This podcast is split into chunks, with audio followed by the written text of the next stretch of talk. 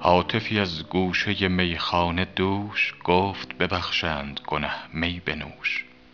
لطف الهی بکند کار خویش مژده رحمت برساند سروش.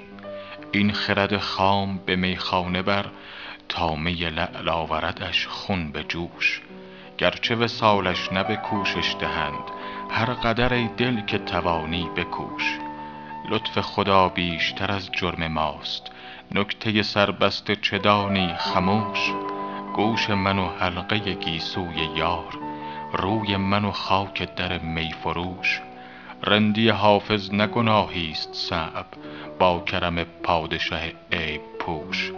داور دین شاه شجاع آن که کرد روح قدس حلقه امرش به گوش. ای ملک العرش مرادش بده وز خطر چشم بدش دار گوش.